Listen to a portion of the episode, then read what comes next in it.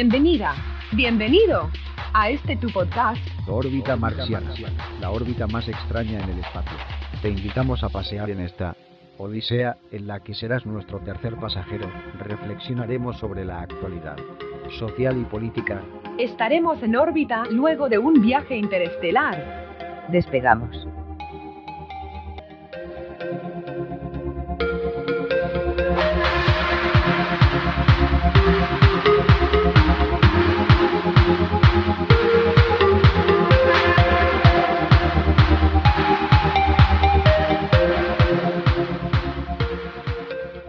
Bienvenidos al quinto episodio de la órbita marciana, la órbita más extraña del espacio. Mi nombre es Juan Carlos y les doy la bienvenida. No olviden que pueden escribirnos a orbitamarciana.gmail.com. El presidente Luis Arce ha posesionado a su nuevo gabinete, compuesto por caras nuevas, otras no tanto y alguno que otro reciclado. Entre los desafíos nuevos tendrá este gabinete son la lucha contra el virus chino, evitar un segundo brote en el país, tratar de levantar la economía y mejorar el sistema judicial, que es el cáncer boliviano. Nuevamente le doy la bienvenida a mi hermano Pablo para analizar estos y otros temas. ¿Cómo estás, Pablo? Hola, buenas tardes. Todo bien aquí, con un poco de calor. Ya estamos entrando a verano. Eh, y bueno, comentarte de que no, es, no hay sorpresas en el gabinete del señor Arce. Sabíamos por dónde venía la mano. El masismo se recicla y se recicla y se sigue reciclando. ¿No ve? Eh, ministros pasan a ser viceministros, viceministros pasan a ser ministros. Eh, alguno que otro intenta una prueba en, diputado, senador, eh, otros que, algunos que tienen algún cierto grado de problemas van a aparecer seguro de embajadores, eh, algunos igual, ¿no? muy regionalistas y van a quedar en, su, en alcaldías, prefecturas, pero todo se mueve en un mismo círculo, ¿no? dependientes del partido, eh, muy, como, ellos mismos dicen, ¿no? Yo soy un soldado más del proceso de cambio, no lo escucho decir a una, sino a varias personas. Eh, se autodenominan esos procesos soldados del proceso de cambio. Y bueno, donde se los requiere, van. Si eres médico y te necesitan para ser ministro de medio ambiente, bueno, vas al ministro de medio ambiente Sorpresa del doctor Pozo. Eh, ese sí es una sorpresa. Eh, sabemos que el, doctor Pozo, por, lo menos hasta donde se sabía, el doctor Pozo no, no es partidario de, del MAS, no es inscrito, ni registrado. Eh, lo que sabemos, ¿no? una persona siempre dedicada al, al hospital del tórax, con bastantes denuncias, denuncias que las hizo a través del programa de radio de, de John Arandia, de Rojas, en el que él peleaba mucho por su hospital, por los equipos, que no le pagaban sueldos, cosas así. Es un profesional destacado, se puede decir eso, no, no es un mal profesional, eso ha llevado muy bien el, del tórax, se lo conoce, eh, es salubrista, eh, ha trabajado ya bastante tiempo en eso, ¿no ve? Pero digamos que es una cara nueva, él, la señora del turbante, que discúlpeme, no, me conozco, no, sé su nombre, ¿sí? Que... A ver, vayamos uno por uno. Te, yo, yo, empiezo a hablar te sugiero, a ver, pues vamos uno por uno. Tengo el listado aquí de los del gabinete. Ya. Si quieres, comenzamos por Pozo, ya que tú has tocado el tema de él. Me gusta empezar por Pozo porque es lo que. Él, él, tiene un problema ahora, ¿no? Tiene que enfrentar al COVID, sí, que es el, el, problema más grave que ha tenido la, la, la, la presidencia de, la señora Áñez. ah, se le está dejando mucho, mucho dinero, mucho dinero. Eh, él va a ir contra su hospital. O sea, la pregunta va a ser, doctor Pozo, ¿usted va a ir contra el hospital de, del tórax implementando el SUS? Ese es el dilema que yo veo que Pozo va a tener que, enfrentar. Va a tener que, ver lo de la vacunación. Eh, que, digamos, a Pozo lo están pasando así muy, muy ligerito, pero Pozo tiene un problema muy serio que yo veo. Eh, el MAS se, sale debiéndonos el SUS. A la población se le debe el SUS. Ahora, Pozo ha sido gran crítico del SUS. ¿Por qué? Porque obviamente el Hospital del Tórax es un hospital que, supuestamente es, del Estado, eh, es un instituto y por tanto ellos también cobraban consultas van a entrar al SUS. O sea, Pozo tiene, tiene no, no, no, no tiene fácil. Si nos viene una segunda ola del COVID, él también va a ser igual que, que, criticado igual que los anteriores ministros de salud, que han sido durísimamente criticados de que no han sabido manejar.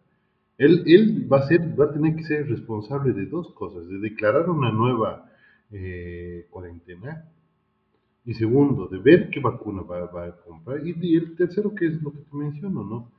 Va a ir contra el hospital de Torres, el cual prácticamente él, es el, él ha sido el, abanderado del defensor. Va a ir contra el hospital en el SUS.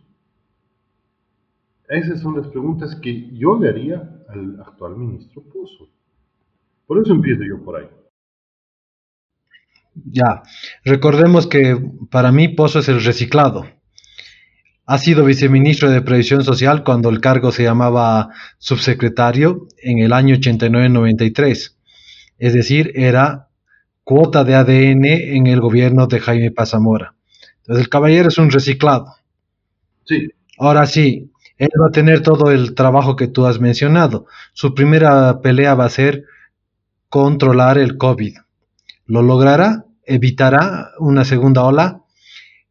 ¿Se continuará con las brigadas que ha dejado el anterior gobierno, que ha sido una buena medida? Esas son las preguntas que hay que hacerle. Ahora, no hay que olvidar que Pozo fue el, director del único hospital que impidió el ingreso de pacientes con COVID aquí en La Paz. E hizo una, una huelga de hambre o huelga de brazos caídos para que no ingresen pacientes con COVID. Entonces, el señor ahí está cobrando nomás su puestito de ministro.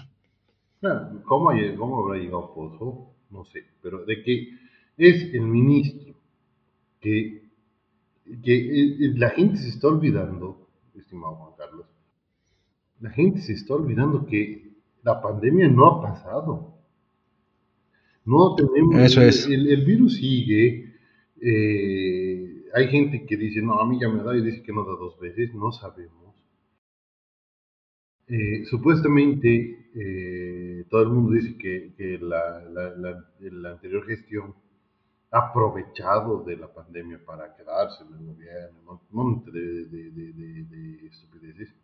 ¿ya? La verdad, yo no sabía que Pozo se había opuesto a que entren pacientes de COVID. Eso, discúlpame, es algo que no sabía. ¿ya? Que me parece deplorable. ¿ya? Pero sin embargo, eh, sabemos la trayectoria del doctor Pozo no lo vamos a acusar de que ha sido un mal director ni, ni que ha sido un mal médico, eso sería injusto contra él. Pero no la tiene fácil. No, nadie le va a acusar de eso. no la tiene fácil, ¿sí? Que va a abrir el, hospital del tórax con todos los médicos que están ahí, que ninguno quiere, ninguno quiere que entre el SUS. Entonces, Pozo tiene mucho, mucho, mucho que hacer. Eh, tendría que ser ahorita la mira de todos porque seguimos en riesgo con la pandemia. Los casos siguen aumentando, a no ser que, bueno, se, se tome como Fernández en la Argentina el lado de la mentira. Fernández empieza a encubrir los casos de COVID. Y tenían que ser los dos polos, ¿no ve? Argentina y México tenían que ser los que, los que repartan y produzcan y y envíen las vacunas al resto de Sudamérica, eh, eh, con excepción de Brasil. tan, tan mal hicieron sus reportes de, de COVID los argentinos, que es una vergüenza para, para la Argentina a nivel mundial. Eh, Oxford les ha dicho, no son confiables, señores, los datos que ustedes nos dan no son confiables. Entonces... Bueno, sobre Fernández, eh, tienes que, ahora hay que ver, el pobre hombre está aislado. En la reunión con Evo antes de entrar a Villazón, había uno del comité de Fernández que se encontraba con COVID positivo y lo han puesto a Fernández en aislamiento por seguridad. Es correcto, pero lo que yo te digo es, que, Pozo, ¿qué va a hacer? En este último tiempo el Ministerio de Salud ha encabezado el gobierno. Todos estábamos mirando al Ministerio de Salud. ¿Va, a seguir con, comprando respiradores? Falta todavía un monte de infraestructura. la, pandemia lo que nos ha desnudado a todos, desde, desde españoles, franceses, alemanes, ha desnudado que los sistemas de salud buenos han, sufrido. Imagínate los precarios como el que tenemos nosotros. Eso es cierto. Ahora, Pozo ha dicho que con el barbijo y alcohol es la mejor política para poder evitar el coronavirus. Se ha olvidado de los respiradores que exigía el anterior gobierno. Exacto, Pozo ha sido que por eso también ha hecho Pozo, Pozo, claro, por eso también ha hecho la huelga. Pozo lideraba y, y lidera todavía ¿sí? la Asociación de Médicos Internistas de Bolivia. De médicos, eh, no es internistas, de médicos de UTI. Es cardiólogo. Y, los médicos UTI, ¿sí? de la UCIN. No es de UTI, él es cardiólogo. pero él, él, él, ha sido el, primero en decir que los respiradores que estaban comprando eran una basura, no ve, porque él cree que, que el tórax es, es, la maravilla del mundo y el tórax, me disculparán, yo sé que trabajan precariamente ahí no, no, no hacen una... Más allá de lo precario, escúchame, más allá de lo precario, a mi modo de ver, el tórax debería haber liderado la lucha contra el COVID, porque para eso es instituto. Y era una enfermedad respiratoria. Entonces, lógicamente el tórax tendría que haber estado de cabeza, liderando a todos los médicos y a todos los complejos hospitalarios de Bolivia. Pero, no lo han hecho. Ha sido la gran oposición, Pozo. Ahora, bueno, ahora como dicen, ¿no ve? Otra cosa con guitarra, bueno, señor Pozo. Ahora usted es el encargado, vamos a ver cómo maneja la, pandemia, vamos a ver cómo, cómo mejora el sistema de salud, porque no solamente es manejar la pandemia, no le pueden acusar al gobierno de, la, de la señora Áñez el que no haya mejorado en nada el sistema de salud, porque ha estado menos de un año. Los masistas están... Además era de transición. Los masistas han estado 14 años, no han hecho ni pepino, nos han dejado con un sistema quebrado. Y la gran solución del masismo, ¿cuál es? El SUS. Entonces, Pozo va a permitir que el SUS entre al hospital del tórax. Ya, ya no van a cobrar. Cualquier ciudadano de a pie va a poder entrar a hacer ver cualquier cosa. Van, te van a dejar entrar a, usar su, su terapia intensiva, vas a poder entrar así libremente. Esas cosas van, a tener que resolver Pozo y Pozo ahorita debería estar en la mira de todos. ¿Por, ¿por qué? Porque la economía son números y la verdad yo no entiendo mucho de economía. Pero sí entiendo de mi sector y sé que tú también. ¿ya? Y ha sido el sector más golpeado este último tiempo. Y tú sabes. Ha sido un sector que, que está paupérrimo, que no tiene dinero, que tiene mucha corrupción interna que tiene muchas mafias manejándose en grupitos sectoriales que se defienden unos a otros. Tenemos eh, hospitales que literalmente se están cayendo a pie. Tenemos otras magníficas construcciones hechas por, por Morales que no tienen ni lámparas adentro, ¿no ve? Entonces, es un problema mucho mayor. La pandemia sigue, la pandemia está ahí, está latente. Ojalá no mute este bicho, porque si mute el, virus estamos fregados. ¿Qué, ¿Cómo va a ser de la, de, la, de la vacuna? ¿Por qué? Porque tenemos, ahorita hay, la información que se tiene es que la de Oxford ha fallado, la de, no es que haya fallado, sino que tiene problemas. La de los chinos supuestamente no funciona, porque los chinos no, no, no, no envían información clara. Y tenemos la de Pfizer, que ha tenido un casi 90% de efectividad sin tener ninguna reacción. Ahora, ¿va a comprar las vacunas? Vos vas a tener que comprar. ¿La va a inscribir en el, en el, en el PAI, que es el programa ampliado de vacunación? O sea, va, a tener que hacer políticas para la vacuna, va a obligar a la gente a ponerse la vacuna. No te olvides que hay gente que, en Bolivia, liderados por, por la señorita Carla Rebollo, que son en contra de las vacunas, la vas a obligar a la señorita Carla Rebollo a ponerse la vacuna. O sea, esas cosas. Bueno, pero esas preguntas, esas preguntas quedan para verlas a mediano plazo, ¿no? Un plazo más o menos inmediato. Seguiremos con el gabinete. Tenemos de, de, canciller lo tenemos a Rogelio Maita, que es un abogado, es hecho famoso por ser defensor de las víctimas de octubre de 2003, octubre negro. Y en el 2019 fue candidato a primer senador por La Paz.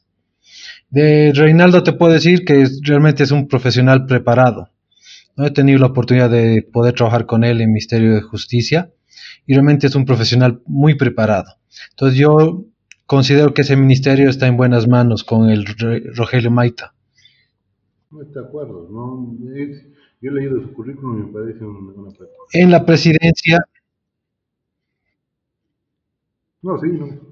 No, Rogelio está bien preparado, ¿no? Ahora, otra cosa es que le puedes, le puedes discutir ideológicamente, ¿no? Pero está bien preparado. Después en la presidencia tienes a la señora del turbante, que es Marianela Prada Tejada. Había sido relacionadora internacional y jefa de gabinete del entonces ministro Luis Arce Catacora. De jefa de gabinete a ministra de la presidencia. Para mí que tiene pinta de santera. A ver. Por la forma en que se viste. Primero, yo no critico a nadie por su vestimenta, solo me parece no, pero me da esa impresión. No, le critico que se vista como un mantel si quiere. No, me parece algo, algo sui generis. ¿sí? cada quien se puede poner lo que quiera de un florero en la cabeza. ¿sí? Lo que sí me parece correcto de Arce. ¿sí? Era su secretaria en el ministerio, ahora es su secretaria en la presidencia. Es correcto. Está bien. Está bien, tenga alguien que de confianza. Luego en el Ministerio de Gobierno. Sí. Ministerio de Gobierno está el señor Carlos Eduardo del Castillo del Carpio, abogado. Su última pega fue oficial mayor en la Cámara de Senadores con la gestión de Adriana Salvatierra. Este cuate era de Columna Sur. Columna Sur es el grupo juvenil del MAS. ¿no? Pues esta Adriana era su oficial mayor de la Adriana Salvatierra. Y el último problema que ha tenido este, si es que es un problema, fue que impidió que la Eva Copa asuma con todos los atributos de senadora y de presidenta del Senado. Y Eva Copa lo despidió de oficial mayor el año pasado. Bueno, mira, de este señor yo no puedo hablar. No O sea, tan nuevo es. O sea, no lo conozco. Tampoco, no es lo único. Pero, pero, lo que puedo escuchar de Carlos Valverde es que este señor es funcional a Raúl García. ¿No ve? Puede ser. que el grupo de Salvatierra es de, los Linera y que, bueno, si es así, estamos en peligro total porque todos sabemos, y yo, yo lo digo y se lo puedo repetir en la cara a ese señor, Raúl García Linera es un sociópata. Es un sociópata. Ese tipo quiere el mundo arder ese es de los que le mete dos litros de gasolina y un fósforo y se, y se, se queda a fumar su pucho mientras los, los seres humanos se están quemando. ¿ya? Si este señor es seguidor de ese otro tipo, entonces este es un sociópata minúsculo. Un sociópata en chiquito. Y Adrián Salvatierra. Bueno, le daremos, le daremos una duda razonable. En, defensa se ha designado a Edmundo Novillo. Novillo es abogado, ha sido ex gobernador de Cochabamba, ha sido concejal de Totora y también ha sido presidente de la Cámara de Diputados en la primera gestión de Evo Morales. Era el que carapampeaba en la casa presidencial. Digamos que entre los masistas y evistas, no, este señor es un, un tipo más o menos, no es tan radical como los García Linera, es un se- charlable, se puede hablar, es un tipo que dialoga, Además es un soldado. pero es evista. Ellos, ellos, Es. ellos se denominan soldados del proceso de cambio. O sea, a Novillo pues le dices, viejito, mañana te vas a ir a, a Japón de, de embajador. Y el otro agarra sus pinches y va. Sí. Eso es. O sea, de eso tenemos miles. En el masismo tenemos un monte. La mayoría están ahí. Seguí con tu lista y vamos a encontrar más de eso. Sí. Sí. En el Ministerio de Planificación del Desarrollo la tenemos a la señorita Felima Gabriela Mendoza. ¿no? Ella en 2012 fue designada como viceministra de Política Tributaria, que también eh, dependía de Luis Arce, es decir, es gente de confianza del presidente. Y en el 2016 tenía el cargo de vicepresidenta suplente en el directorio del Banco Unión, hasta que llegó el desfalco de nuestro amigo Pari, con sus 37 millones de bolivianos. Y su última pega fue directora del campo ferial de Chuquiago Marca. O sea, para planificación está bien porque hacía eventos. No, a ver, eh, lo, lo que podemos analizar del, del gabinete de Arce es que Arce ha dicho, bueno, miren, yo déjenme escoger todo lo que sea plata. Y él se dedicaba a escoger todo lo que es manejo de dinero y todo lo que es economía. Él ha puesto. El resto, que venga quien quiera, ¿sí? No, por lo que se ha hablado estos últimos días, él ha elegido todo. Ningún cargo de ministro ha sido consensuado con movimientos sociales. Tanto es así que el martes, miércoles hemos tenido problemas con los de la FEJUVE de la Alto, Dirección Departamental del MAS del Alto, porque ellos habían querido 10 ministerios y han propuesto nombres y no le han dado ni uno. No, no, no. ¿No? Cuando yo digo que el, el presidente Arce ha dicho, déjenme esta partida para mí y el resto hagan lo que quieran. Sí, no han sido los movimientos sociales. Han sido entre, entre los cinco masistas que manejan el, el gobierno. Sí, entonces, entonces está Raulito García Linera, que maneja inclusive a su hermanito. Está Evo Morales, que tiene su- sus- también sus, sus muchachos ahí metidos el grupo de Arce y el de, y el de Choquehuanca. Ahí en el alto, la COP, no entonces, o sea, esto es... No, aquí- lo que han entrado son el grupo de Choquehuanca y el, la gente de el presidente Arce. Ah, Por ejemplo, en economía, no, no creo. En economía tienes a Marcelo Alejandro Montenegro García, que es economista y ha sido expresidente del Banco de Desarrollo Productivo y expresidente del directorio de la Bolsa Boliviana de Valores, también gente de Arce.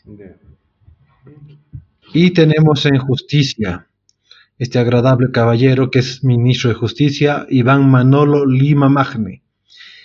Eh, Lima es ex magistrado del Tribunal Supremo de Justicia, realizó estudios en la Universidad Católica Boliviana, fue parte del Instituto de la de Bolivia, estudió en el Centro de Estudios de Justicia de las Américas en Chile.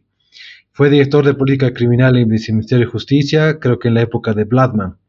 Fue director general de Defensa Pública y Derechos Humanos, también en la época de Goni, catedrático de las materias de Derecho Penal 1 y 2 en la Católica y en Nuestra Señora de la Paz. Su última pega creo que ha sido director ejecutivo del CEGIP, que es una organización no gubernamental que estudia problemas de justicia. Él ha dicho en su discurso y posterior a su posesión que su meta principal es cambiar el sistema judicial boliviano. Primero, eliminando las elecciones de magistrados que se encuentran en la Constitución. ¿No? Y otra meta que se ha propuesto es cambiar el mejor dicho, cambiar derechos reales, para lo cual ha designado en el Viceministerio de Defensa del Consumidor a Jorge Silva, que era concejal por la paz. A ver, sí, de, ese tema conocemos más. A Silva yo lo conozco personalmente. Es un tipo que trabaja impresionantemente, pero es solito, él, él es, él y su vida. Silva ha sido gran opositor de Solvó. Eh, en la alcaldía ha sido la piedra en el zapato de Luis Revilla. Eh, eh, Silva no va a ser mucho ni poco, no va a ser nada. Sí. De acuerdo con este señor Maita, ¿no? Si logra y, cambiar en algo Lima. la justicia. Lima. Si logra cambiar en algo la, justicia boliviana, bien por él. Sí. Votar por jueces a mí siempre me parece una estupidez, tamaño baño. ¿No ve? Pero bueno. Bueno, el Iván Lima está hace años en este lío de la justicia. Es de los seis changos que se ha llevado el René Bladman a trabajar cuando era ministro de Justicia para hacer las reformas judiciales que ha hecho, que se conocían como la ley Bladman. Este tipo siempre está metido en esto. Es preparado, no se puede negar, pero también tiene sus cositas raras, ¿no? Es un, sé que es un odiador por algunos amigos que lo conocemos. No es mi amigo, por si acaso Lima, pero hay que tener cuidado con él. Te das la vuelta y te lanza sus dardos. Ahora bien, toda su vida ha estado en esto, de la justicia, y no podido hacer mucho, ¿no? También ha sido cómplice de los 14 años que ha habido persecución por todo lado. Pues le deseamos suerte, ojalá pueda, ojalá pueda cambiar en algo la, la justicia en Bolivia. No creo que logre hacer nada, la verdad no creo. Nunca vas a poder cambiar la justicia en Bolivia si mantienes este sistema, que tienes jueces concentrados en una sola ciudad. Aquí tienes que hacer descentralización de la justicia.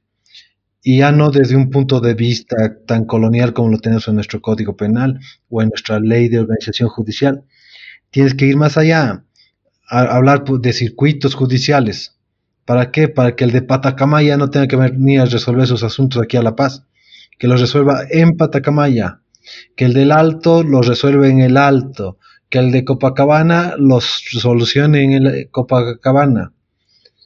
Mientras no cambien eso, desconcentrando o descentralizando la justicia, cualquiera es buena, yo creo que una desconcentración es lo principal para pasar una descentralización de justicia y luego ir avanzando, ¿no? Eh, y elegir por mérito a los jueces pero elegir no por votación, sino que sean los colegios de abogados, las universidades. ¿No? el, más meritoso. Y que no tengamos magistrados como Lima. ¿Qué experiencia tenía Lima para ser magistrado? Era magistrado suplente, sin haber hecho carrera de juez. Ahora, mira, cambiando ¿no? un poquito sobre lo que tú decías. Yo no sé la verdad, no entiendo muy bien estos temas y yo de lo que no entiendo hablo poco. Pero yo no sé si es bueno o malo que desaparezca derechos reales. Para mí es un incordio de derechos reales. Y te pongo el, siguiente ejemplo, ¿ya? Aquí, aquí, en Brasil, si tú compras un auto, te dan el papelito, un, es un papelito chiquitito, que viene de la fábrica del auto, ¿ya? Y aquí hay una cosa que se llaman eh, los... son como notarios. Y tú vas, tú, digamos, tú me vendes el auto a mí. Vamos los dos, no hay ni abogado, ni escrito, ni nada de nada, ¿no ve? Usted le está vendiendo el auto a él. Sí, señor. Ya, présteme su papelito del auto. Ponen tu nombre, usted pone su nombre, pique, pique, un sello, hasta luego. Así nomás es. Sí. No entiendo yo, derechos reales sé que es un incordio, sé que es difícil, es pesado, es, eh, no sé, ahora opinión de si es bueno o no que desaparezca derechos reales, no sé, pero para mí... No, su idea no es de que desaparezca derechos reales, su idea es verlo como un servicio y que tú seas considerado como un usuario. Por eso está en el viceministerio del consumidor. Ahora bien, para mí derechos reales tiene que tener otro trato. Tienes que primero sacar de la judicatura, porque ahorita depende de los jueces, y pasárselos a las alcaldías. Cada alcaldía que maneje los terrenos que existen en su jurisdicción. Lo mejor sería que vos lleves tu papelito hecho con el tipo que te ha venido un departamento y lo registres todo en la alcaldía. Punto. ¿Para qué quieres un juez de derechos reales? Eso se encuentra en una ley de hace 200 años. La ley de derechos reales es de 1880, que rescata muchas cosas prerepublicanas, coloniales.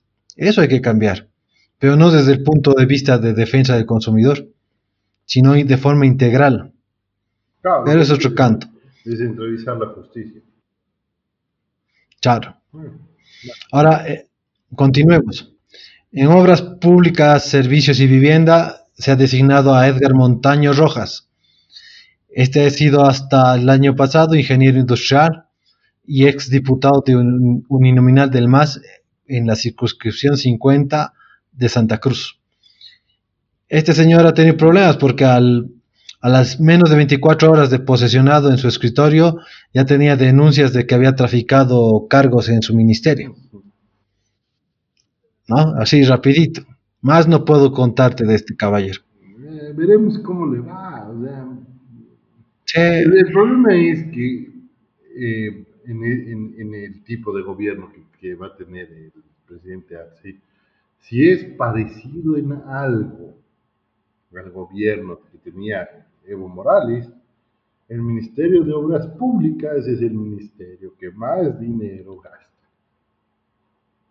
Sí, por las carreteras. En serio gastan, no solo carreteras, construyen hospitales, carreteras, eh, monumentos a Evo Morales, construyen... No, hospitales no, eso está en la ISEM. Bueno, pero construyen todo. Sí, con Morales el Ministerio de Obras Públicas construía todo. Todo, canchas, todo, sí. fútbol, post sanitarios, lo que le venía en, cuenta, ¿no ve? Entonces, hay que ver, ¿no ve? Por lo general ahí vas a poner al que pueda recaudar más dinero para el partido. A ver, veamos. Ahora, muy honesto, ¿no? sí. En Desarrollo Rural y Tierras han designado a Wilson Cáceres Cárdenas. Este señor es administrador de empresas e ingeniero agropecuario. Ha, fue, ha sido ejecutivo de los interculturales o colonizadores de Santa Cruz y ex administrador de EMAPA en Santa Cruz. Nadie lo ha criticado, criticado, así que parece que es una, un tipo que sabe de su tema. en, cultura, mejor dicho, en educación y culturas, está designado Adrián Kelkatarki. El señor es maestro urbano y fue director de la Escuela Normal Superior Simón Bolívar. Ni bien asumido el cargo, le han criticado por su ortografía y por los ajazos que se mandaba en su Twitter. El señor escribe ortografía con H y todo lo que termina en Twitter, todas sus frases, culminan con un buen carajazo. es un hater. es un hater que... Sí, la moda es hater, sí. Es el que, el que odia por gusto de odiar y, vos pones qué bonito el día y te dice maldito, Dios, pero... ¿no? No, ¿cómo que va a ser bonito el día? Está lloviendo, carajo. Así te pone. Ya, ya, es un hater. Eh, se han tomado la molestia alguien de, buscar todos sus tweets. Lo más vergonzoso es que este muchacho, eh, le digo muchacho en el tono boliviano de despectivo, sí. Este muchacho eh, ha tenido la tontera o la niñera sé si niñera es la palabra correcta, la niñería, ¿ya? de borrar su cuenta de Twitter. O sea, no seas idiota. Claro, debería mantenerlo. Déjala ahí, ya no escriba. Lo has hecho, lo has hecho. Deja ahí, sí. Claro. ¿Usted cómo va a ser ministro de Educación con, con, con mala ortografía? Y a ustedes ingenieros y haga una suma sin sin calculadora. ¿eh? ¿Qué putas? Soy un ministro y qué? Así, ya. La gente se va a olvidar. Ah, Pero no, muchacho, es. eh, Bueno. Sí, un hater. bueno, en un hater total. En hidrocarburos se ha nombrado a Franklin Molina, ex viceministro de Desarrollo Energético, que también de profesión es economista. ¿no? También hay, eh, por ejemplo, los empresarios privados han hablado bien de él, dicen que sabe de su tema. En desarrollo productivo tenemos a Néstor Huancachura, que ha sido exdirector de la estatal Insumos Bolivia, ex viceministro de Producción Industrial a mediana y gran escala. En trabajo, empleo y previsión social la han designado a Verónica Patricia Navia Tejada, que ha sido socióloga, bueno, es socióloga y analista política, autora de diversos artículos sobre mujeres, indígenas y tierra. Eh, Veremos cómo puede batallar con la COP, ver, porque la COP Supuestamente la, la señora. eh, ah, hay que darle chance, sí. Tiene cara de buena gente. Veremos. Le daremos una duda razonable. En Medio Ambiente y Agua lo han designado a Juan Santos Cruz, que es ex dirigente y secretario general de la Confederación Sindical Única de Trabajadores Campesi- Campesinos de Bolivia, de la CSUCB. Es el único ministro que no tiene título académico en el gabinete. Eso es pagar. eh, está pagando el, el arce. eh, Es, Claro. es un símbolo ese señor. De un ministerio que prácticamente no tiene ni oficinas, creo. El señor es un, No, creo que sí. es un símbolo. Es un símbolo. Sí, para decir, Sí. lo tenemos a este. Con el, con el- No, tengo una Aymara, tengo un dirigente sindical, eh, se ha designado. con, con la- la- la- el perdón de, la- de las personas, pero es eso, ¿sí? No han conseguido una señora de pollera para sentarla, entonces lo pondremos a este, listo, ya está, ¿no? Claro, medio ambiente y agua, pero es nomás un, es un ministerio importante. El ministro de Minería, Ramiro Félix Villavicencio Nina Guzmán, que había sido exgerente de la empresa metalúrgica Vinto. Como ves, todos son reciclados. Ah, No son caras nuevas porque toditos han tenido algún cargo con Evo Morales. Han sido directores. del En minería, claro, el- este, este debería de darle al Gutiérrez que ha muerto. Eh, solo en Bolivia puede pasar que alguien la familia vaya a orientar el ministerio. Yo pensé que vos ibas a pedir el viceministerio de Seguros de Salud. Eh, no, ¿para qué yo quiero eso?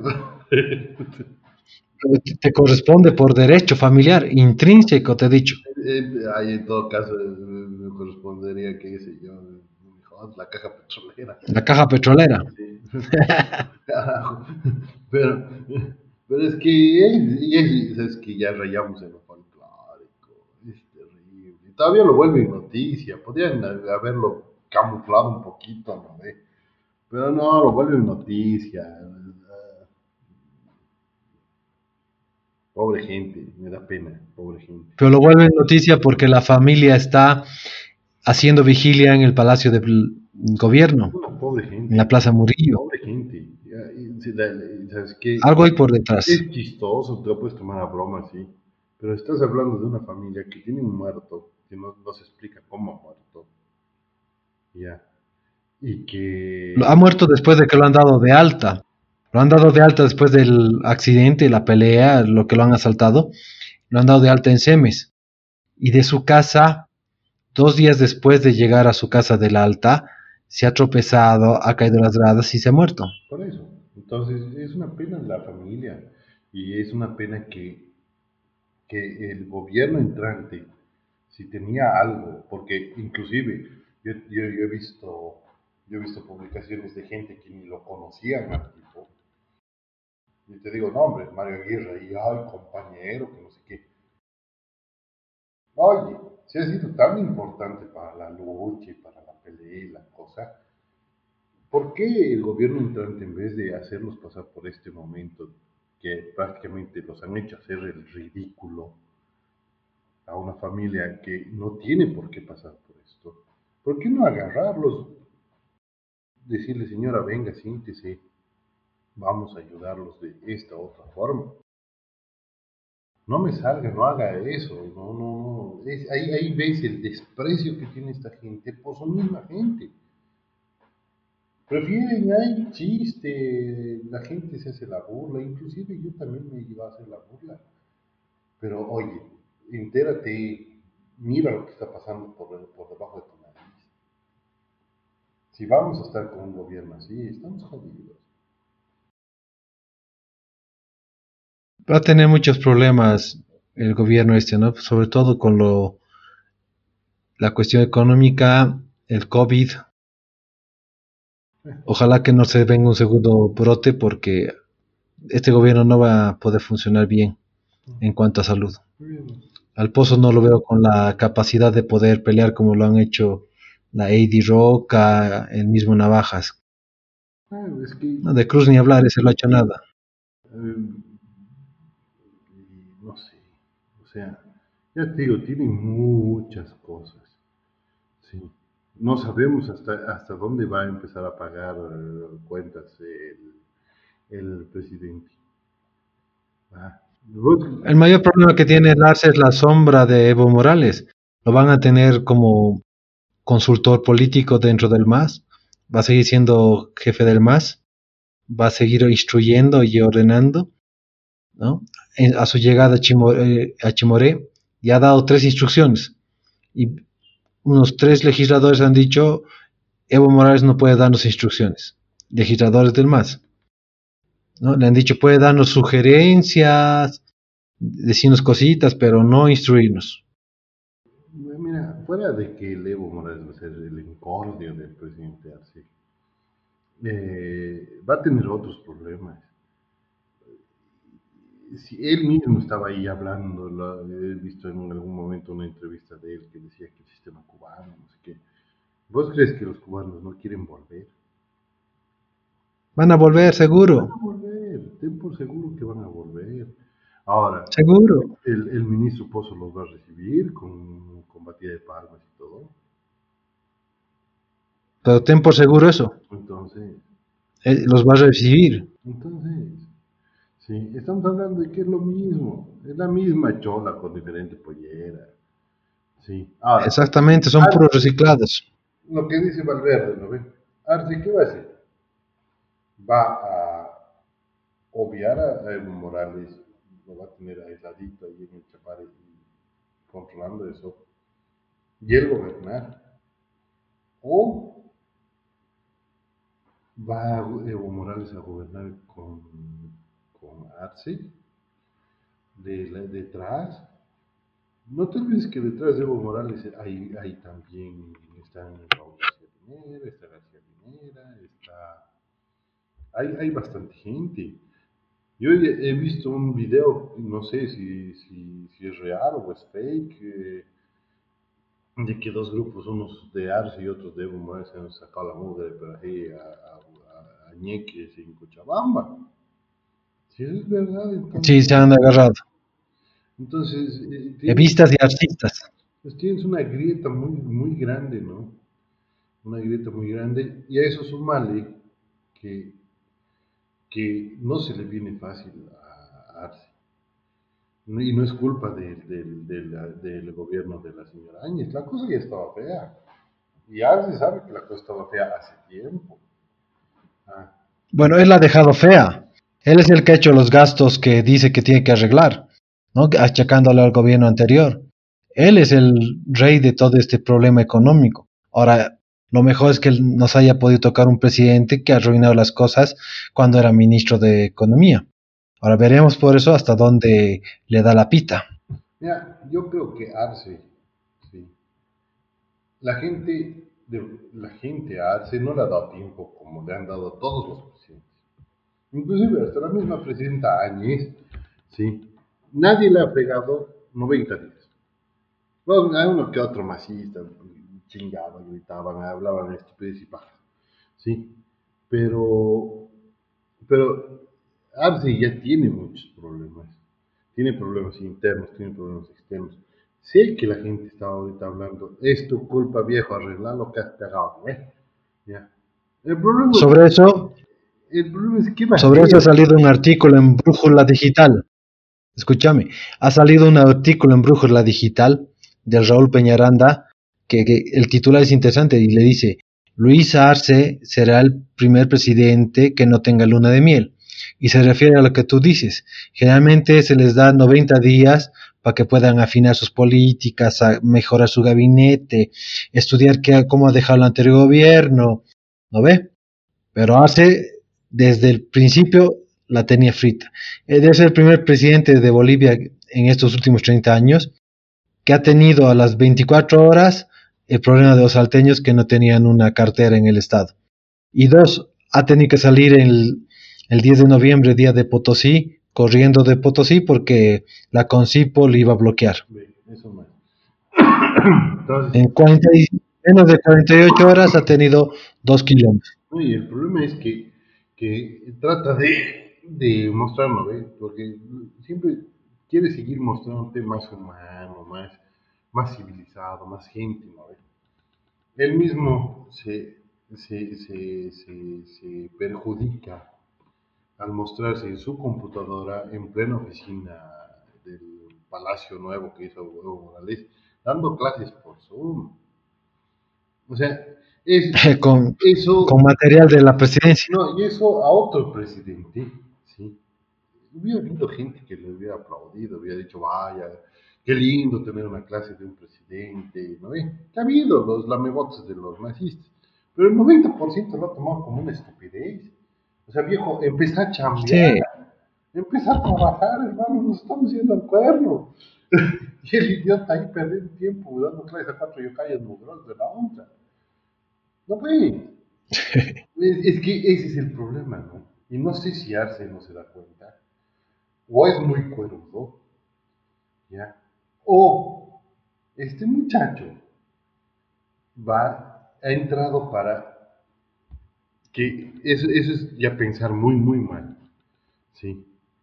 Es un tipo que le han dado la opción de limpiar su nombre. Va a entrar a limpiar su nombre hasta donde más pueda limpiar el nombre de todos y después salirse. Veremos. Tiene pretexto. Arce tiene pretexto. Sí, eso lo podemos, eso lo podemos analizar en otra. No. Además, no nos, no Sí. nos una cosa. Y lo ha dicho el jefe de, de- porque sigue siendo su jefe. Si es el, el, el- el capo de su partido, sigue siendo su jefe Morales. Evo Morales ha dicho que la cosa está tan fea que ahora la, la- la lucha es interplanetaria. Podemos hablar del interplanetarismo en otra oportunidad. No. No, Darth Vader ya, no le- Darth Vader ya se está listando. No le puedes, no le puedes dar un- todo un capítulo, es solamente para reír un poquito. ¿ah? No mames, viejo, ya, ya se ha rayado, ese cuate está jalando muy de la, de la dura. Ha llegado a Chimoré y le han metido una línea de un kilómetro. Sí, porque está más drogado. Bueno, que- que terminamos. la bola. Discul- disculpame, se ha pasado. Se ha pasado. Hasta, hasta Darth Vader se ha ofendido. Ya, todo el mundo ya le ha hecho un cuento, el, el, el, el Cámara, el, el, el Valverde. Lo genial, lo genial, ¿sabes qué es lo genial? Que, que los, los traductores de Evo Morales, que antes había miles. Cuando hablaba las evadas famosas de Evo Morales, salían a, a- Sí. a traducirlo, ¿no? Ahora no hace Mm. nadie. Todo el mundo dijo, "Joder, ¿Qué- ¿Cómo puedes traducir eso? y te antes traducían cosas peores. Eh, Ah, ya, pero este ya es, Mi, mi, mi pregunta sido bien este simple. es de Ripley. Mi pregunta sido bien simple. ¿Cómo le van a hacer los masistas para ir a pelear al espacio? O sea, que van a bloquear la luna. No, pues con el Tupacatari. A eso más.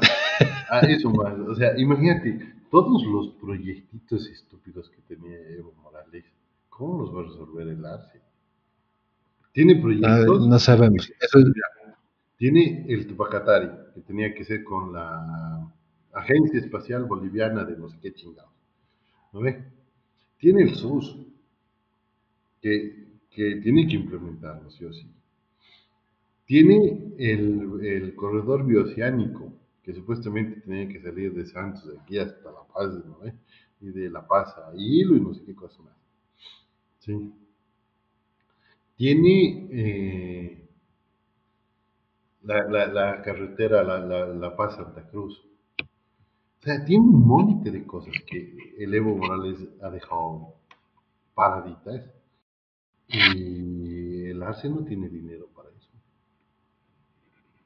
Por eso, esos son los desafíos a largo plazo de Arce. A corto plazo es lo que hemos dicho, es el COVID, levantar la economía entre los principales y pues mejorar la justicia. No sabemos, vamos viendo de a poco. Vamos a, ver, a, a comentar. Yeah. Él tampoco sabe. Ahí llegamos. Bueno, ahí llegamos para no pasarnos y que no sea grande el archivo. Listo. Ahí nos vemos. Un abrazo. Chao. Eh, ya haremos la despedida. Recuerda que nos encuentras en las mejores plataformas de podcast. Anchor, Spotify, iBox, Google Podcast, Radio Public. Y en las redes sociales, en Twitter como Marciana Órbita y Facebook como Órbita Marciana. O escríbenos a orbitamarciana.gmail.com. Hasta luego.